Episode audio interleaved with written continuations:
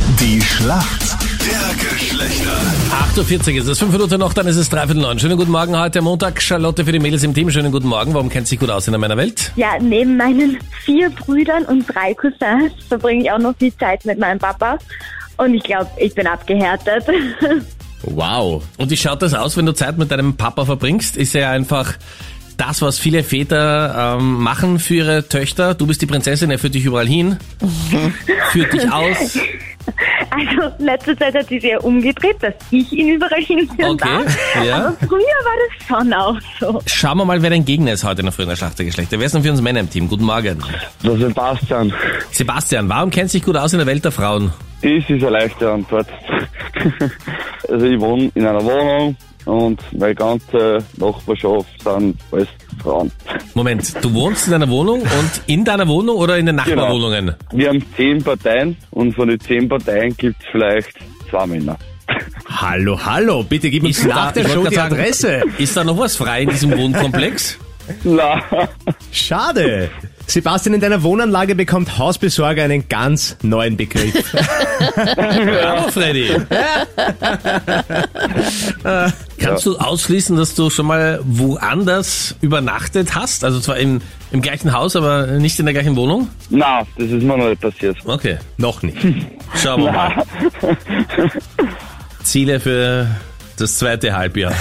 So, Schlacht der Ja. Geschlechter. Sebastian, du bist bereit, deine Frage kommt von Anita. Ja, Sebastian, Krone-Hitstar Mark Forster hält ja sein Privatleben ja mega bedeckt. Jetzt postet aber eine Sängerin seinen neuen Hit auf Instagram mit drei Herzen. Wer ist denn das? Und bei dieser Sängerin gibt es ja schon länger Gerüchte, dass die beiden ja zusammen sind. Sarah Lombardi, Sarah Lombardi, log ich ein. Bist du dir sicher oder bist du dir unsicher, weil du Nein sagst? äh, ja, ist wurscht, ich sag Sarah Lombardi. Okay, Sarah Lombardi leider nicht. Die hat jemanden anderen geheiratet, sondern Lena Meyer-Landrut. Okay, na, Love, oh love, I gotta tell you how I feel about it. Thank you. No, I'm not gonna hate you now. Thank you. Die ist mit ihm zusammen Ja. angeblich und die haben auch zusammen ein Kind, angeblich. naja, schaut, haben wir's schon, angeblich. Ja, ja, ja. Bravo. Aber Sarah Lombardi kann ich ausschließen. Okay. Da ist wer anderer, der Hausbesorger, glaube ich. Charlotte, jetzt bist du dran. Deine Frage kommt von Freddy. Jeff Bezos, der Amazon-Gründer und reichste Mann der Welt, hat sich ja einen Weltraumflug gegönnt und war für heiße 10 Minuten im All.